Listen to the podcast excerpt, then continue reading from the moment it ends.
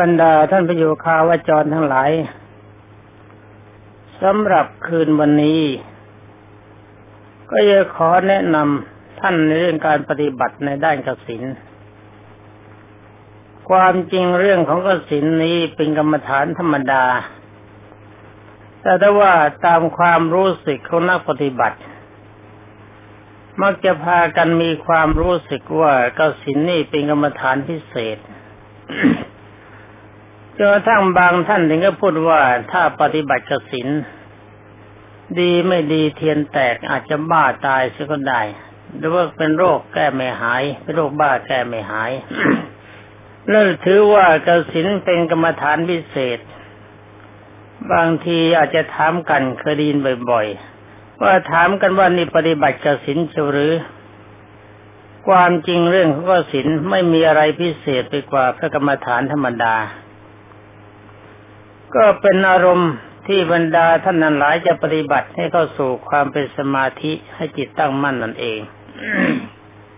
แต่ถ้าว่าอาศัยการเล่าลือของคนทั้งหลายที่ไม่เคยปฏิบัติ หรือไม่เคยทำมา เห็นว่ากสินนี้เป็นกรรมฐานพิเศษ จะรู้สึกว่าถ้าใครปฏิบัติกสินคนนั้นจะเป็นคนมีฤทธิ์มีเดชไปเสียทั้งหมด หรือว่าเป็นผู้วิเศษเกินกว่าบุคคลอื่น อันนี้เป็นความเข้าใจผิดอย่างหนัก ที่พูดอย่างนี้เพราะอะไรเพราะว่าตามธรรมดาท่านผู้ปฏิบัติมาแล้วทั้งหลายย่อมมีความรู้สึกเสมอเหมือนกันว่ากสินหรือว่ากรรมฐานอีกสามสิบอย่าง ก็คือบายที่ทำใจให้เป็นสมาธิ ไม่ได้มีอะไรยิ่งไปกว่านั้น มีสภาวะเหมือนกัน แล้วก็สำหรับกระถินที่กระสินที่เรียกว่า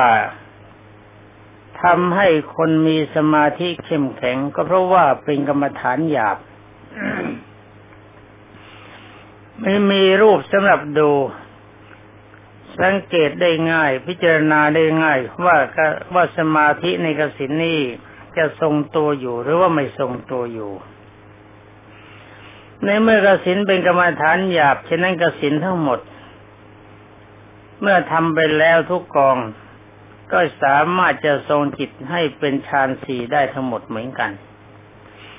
เมื่อสามารถทรงจิตให้เป็นฌานสี่ได้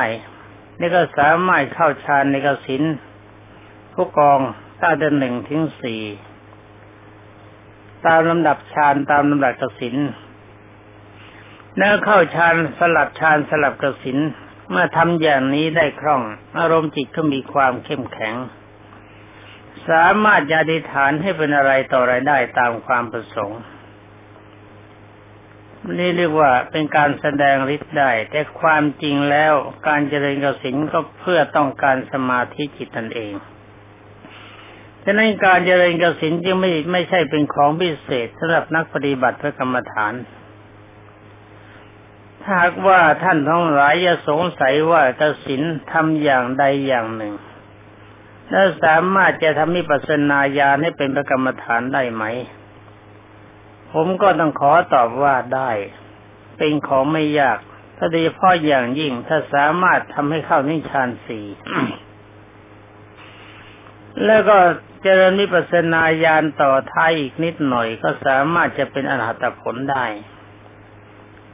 ดูตัวอย่างในสมัยเมื่อองค์สมเด็จพระจอมไตรบรมศาสดาสัมมาสัมพุทธเจ้าทรงพระชนอยู่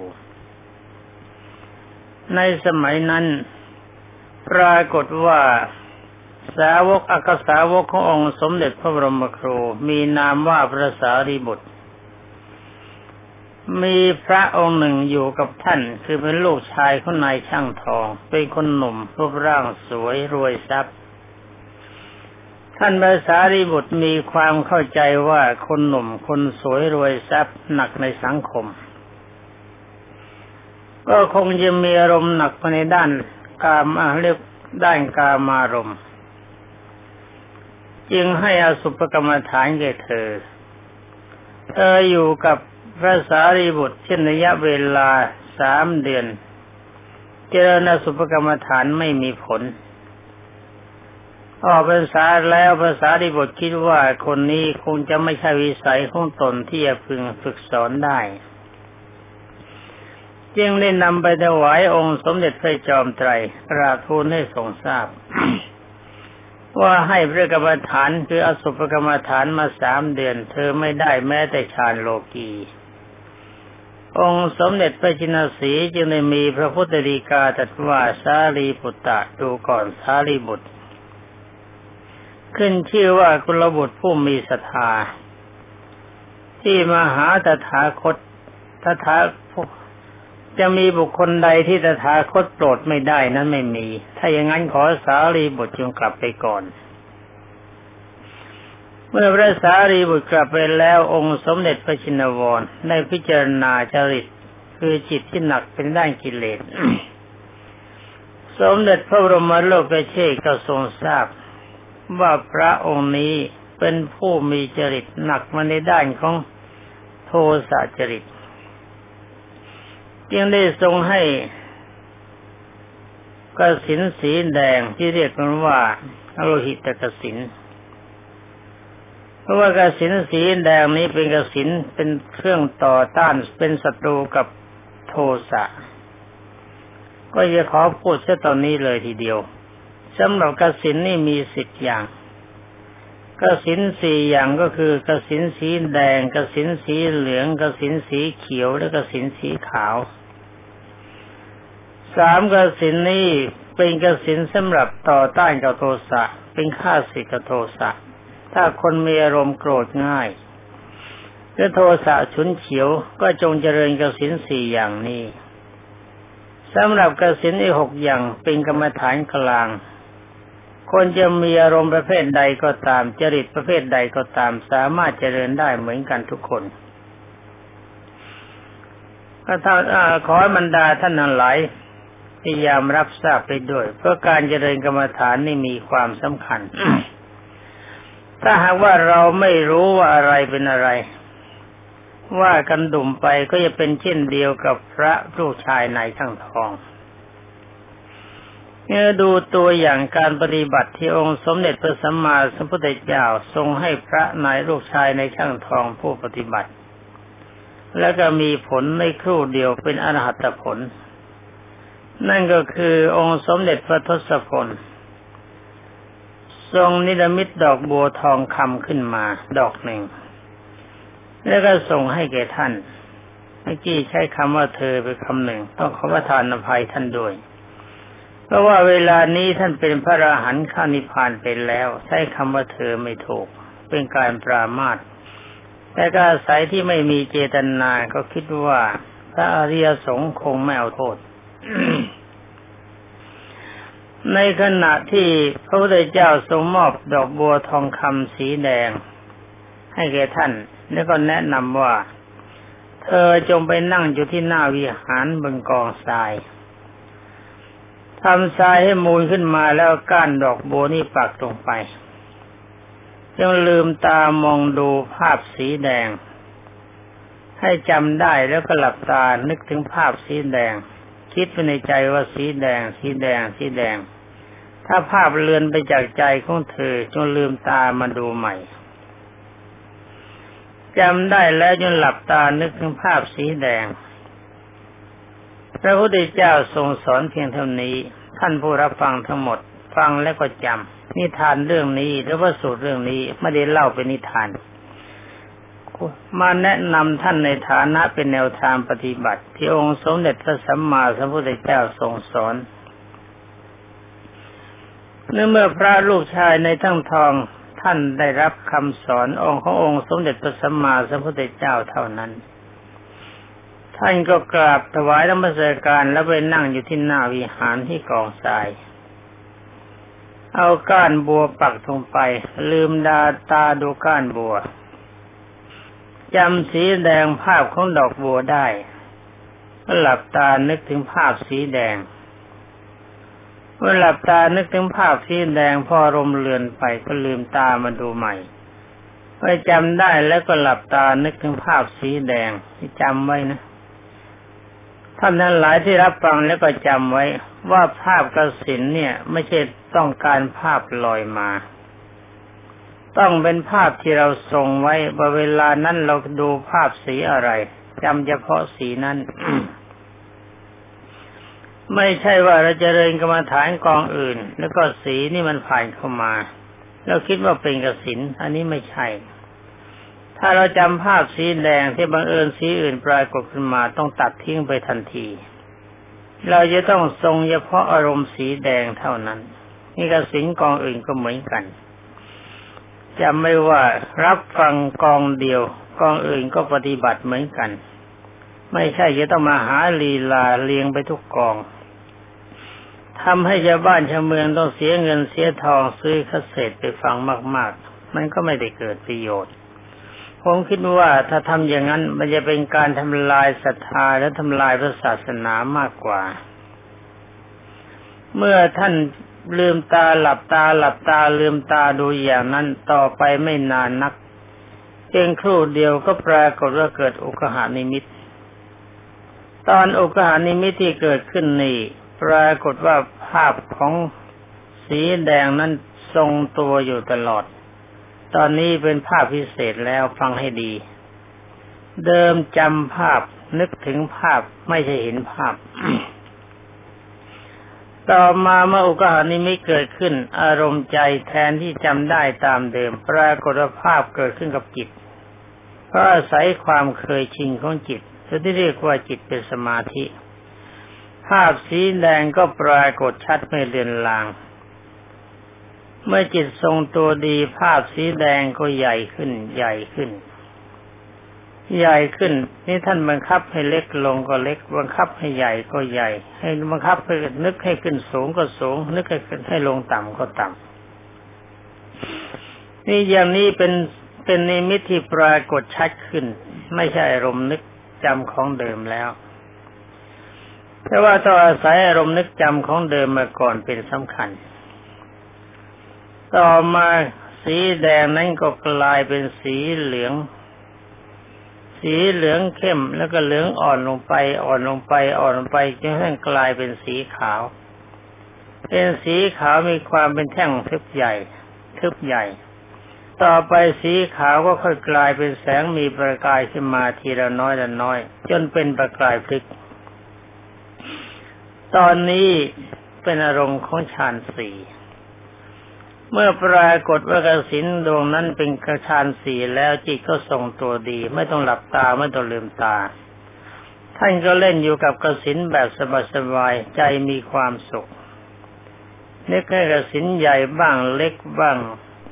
สูงบ้างต่ำบ้าง อยู่ข้างหลังบ้าง อยู่ข้างหน้าบ้าง อยู่ข้างซ้ายขวาบ้างอยู่ขวาบ้าง เป็นอันว่ามีความเพลิดเพลินจิตทรงตัว ตอนนี้เป็นฌานสี่จิตทรงตัวดีก็สิงก็ไม่หนีภาพไม่หายไป ใจทรงตัว ในขณะนั้นเององค์สมเด็จพระสัมมาสัมพุทธเจ้าอยู่ในพระมหาวิหาร สมเด็จพระพิชิตรมานพิจารณาว่า เวลานี้เธอทรงฌานสี่ได้แล้ว ถ้าว่าเราไม่ช่วยเธอ เธอจะเป็นพระอรหันต์ได้ไหม องค์สมเด็จพระจอมไตรก็ทรงทราบว่าถ้าเราไม่ช่วยเธอ เธอไม่สามารถจะเป็นอรหันต์ได้ ก็จะเป็นพระโยคาวายจรที่ทรงฌานโลกีอยู่ตามนั้นเอเจนั้นองค์สมเด็จพระพักวันได้ทรงในมิตรดอกบัวที่ปักอยู่ข้างหน้าของเธอ เดิมทีมีสีสดสดใสสวยงาม กลายเป็นดอกบัวที่มีความเหี่ยวแห้ง เมื่อพระลูกชายในช่างทองเล่นกระสินเพลิน ก็นึกถึงภาพดอกบัวขึ้นมาได้ ก็ลืมตามาดูเห็นดอกบัวที่มีสีสดใสเดิมมาก่อน กลายเป็นสีดอกบัวที่มีความเหี่ยวแห้ง แปลกใจว่าดอกบัวดอกนี้เดิมทีที่มีสีสดใส แต่เวลานี้ประเดี๋ยวเดียวทำไมแห้งไปได้ขนาดนี้ เธอก็ยังไม่สนใจหลับตาลงไปอีกทีก็เล่นนิมิตสินตามเดิม ไม่ใช่ภาพเหี่ยวแห้งภาพความผ่องใสของจิต แล้วก็ภาพความผ่องใสของกสินเพราะมันชื่นใจตอนนั้น จิตกำลังทรงตัวเมื่อเล่นอยู่กับภาพกระสินเพลินพอสมควร ก็ลืมตามาดูดอกบัวใหม่ คราวนี้องค์สมเด็จพระจอมไตร ทรงนรมิตให้กลีบหล่น เกสรหล่น ฝักหล่น แล้วก็ก้านหัก อาศัยที่จิตเป็นสมาธิถึงฌานสี่ปัญญาเกิดมาก ท่านก็ได้พิจารณาว่าโอ๋หนอ ดอกบัวนี่เดิมเป็นดอกบัวทองคำมีความสดสวยในสี มีความแจ่มใส และก็มีความแข็งแรง ทุระยะเวลาประเดี๋ยวเดียว ก็มีการร่วงโรยลงไป ในที่สุดก็หักลงไปอย่างนี้ เป็นนั้นว่าทองคำที่เป็นวัตถุธาตุที่มีความเข้มแข็งแข็งแรงกว่าเนื้อหนังมังสาของเราอย่างมากแต่ได้ว่าสามารถจะร่วงโรยและทำลายตัวเองลงไปได้ในระยะไม่ช้า ตอนนี้อย่าลืมว่าปัญญาเกิดเป็นอย่างมาก เพราะจิตตั้งอยู่ในฌานฌานที่สี่ ท่านจึงมาจะพิจารณาว่าร่างกายของเรานี้ก็คงจะไม่ต่างกับดอกบัวเพราะปรากฏว่าวิดามารดาของเรา เดิมทีเดียวท่านก็คงจะหนุ่มเหมือนเรา แล้วก็มีความผ่องใสเหมือนกับดอกบัว เวลานี้ท่านเป็นคนแก่ลงไปเสียแล้วได้ไปถึงปู่ย่าตายายท่านก็แก่มากลงไป ในที่สุดคนที่เกิดก่อนนั้นตายไปหมดญาติของเรามีเท่าไหร่ทำตามที่จำได้ผู้ใหญ่เล่าสู่กันฟังท่านก็ตายไปหมด ชีวิตของเราก็จะมีสภาพเหมือนบรรดาญาติผู้ใหญ่หรือคนที่ตายทั้งหลาย ในที่สุดความตายก็จะเข้ามาถึงเราในเมื่อความตายเข้ามาถึงเราแล้ว ถ้าเรายังมีความมัวเมาในชีวิต คิดว่าร่างกายมันยังเป็นเราเป็นของเราอยู่อย่างนี้ เราก็อาจจะต้องเกิดใหม่ เมื่อเกิดใหม่แล้วความทุกข์ใด ๆ ที่มีความทุกข์ยากลำบากความเหน็ดความเหนื่อยความปรารถนาไม่สมหวัง ที่ทำให้จิตใจของเราเร่าร้อนแบบนี้ มันก็จะเกิดกับเราอีก จัดว่าเป็นทุกข์หนัก เราก็ควรจะตัดสินใจไม่มีความต้องการในความเกิดต่อไป ในขณะเดียวกันนั้น องค์สมเด็จพระจอมไตรบรมศาสดาจึงได้ทรงเปล่งฉับพันสัพพันรังสีรัศมีหกรายการ เหมือนกับองค์สมเด็จพระวิชิตามานทรงนั่งประทับนั่งอยู่ที่หน้าของท่าน จึงกล่าวว่าพิกเวดูก่อนพิสุอย่างนั้นถูกแล้ว ขึ้นชื่อว่าภาพร่างกายของเรานี้มีความเกิดขึ้นในเบื้องต้น มีความเสื่อมโทรมไปทุกวันด้านในที่สุดมันก็จะสลายตัวเหมือนกับที่เธอคิด ก็เช่นเดียวกับดอกโบนี่แหละ ดอกโบนี่เดิมมีสภาพผ่องใส ต่อมาก็เหี่ยวแห้งไปทีละน้อยละน้อย ในที่สุดก็ทำลายตัวเอง โดยที่ไม่ต้องมีใครมาทำลายมัน มันก็ทำลายตัวของมันเองชั้นใด เมื่อร่างกายของเราก็เหมือนกัน ร่างกายของเรามีความเกิดขึ้นในเบื้องต้น มันก็พยายามทำลายตัวเองไปทุกขณะ ในที่สุดมันก็สลายตัวคือพังหรือว่าตาย ฉะนั้นขอเธอจงอย่ายึดถือกายเป็นสำคัญ ความรู้สึกที่เรียกว่ากายของเรานั้น มันไม่ใช่เราไม่ใช่ของเรา เราบังคับมันไม่ได้มันเป็นไปตามกฎธรรมดาของมัน สภาวะของมันมีความเกิดขึ้นในเบื้องต้น มีความเปลี่ยนแปลงไปในท่ามกลาง มีการสลายตัวไปในสุด เป็นปกติของมันชั้นใด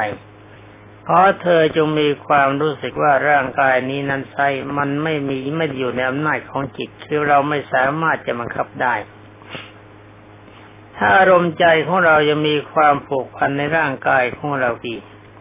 ว่าเป็นเราเป็นของเรา แล้วผูกพันในร่างกายของคนอื่นคนดี มีความผูกพันในทรัพย์สมบัติทั้งหลายในโลกก็ดี ก็ชี้ว่าตัวอารมณ์จิตอย่างนี้เป็นอารมณ์จิตที่ประกอบด้วยตัณหา ก็จะต้องเวียนว่ายตายเกิดในวัฏฏะสงสารไม่มีที่สิ้นสุด ฉะนั้นขอเธอจงใช้อารมณ์ตัดความผูกพันในร่างกายเสียจึงเธอจึงจงมีความรู้สึกว่าร่างกายไม่มีความหมาย ร่างกายของเราไม่มีความหมาย ร่างกายของบุคคลอื่นไม่มีความหมาย ทรัพย์สมบัติในโลกทั้งหลายไม่มีความหมาย มันเป็นปัจจัยของความทุกข์เมื่อจิตใจของเราไม่ผูกพันในร่างกายของเราก็ดี ในร่างกายบุคคลอื่นก็ดี ในทุกสิ่งทุกอย่างในโลกก็ดี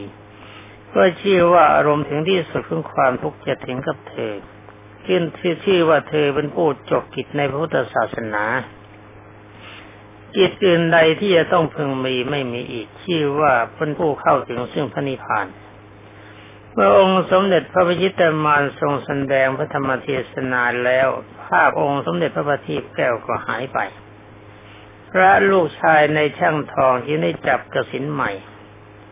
มีอารมณ์ใจผ่องใสดีแล้ว จึงได้พิจารณาตามพระธรรมคำสั่งสอนขององค์สมเด็จพระบัณฑิตแก้ว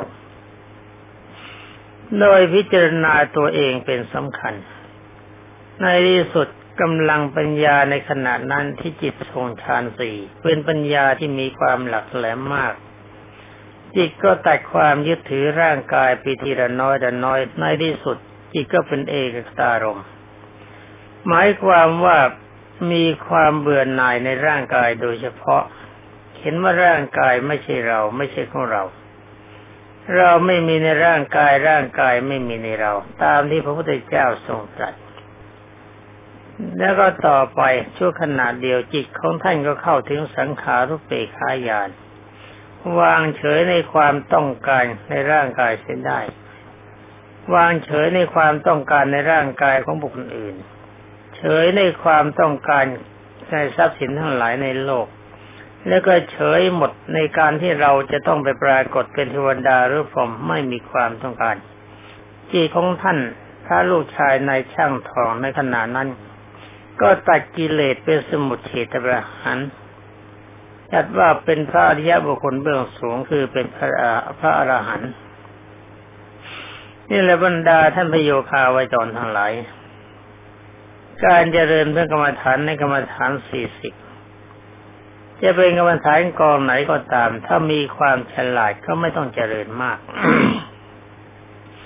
เพียงอย่างใดอย่างหนึ่งแล้วก็ควบคู่กับวิปัสสนาญาณญาณนนี้ก็ได้สำเร็จมรรคผลได้เช่นเดียวกับลูกชายพระช่างทอง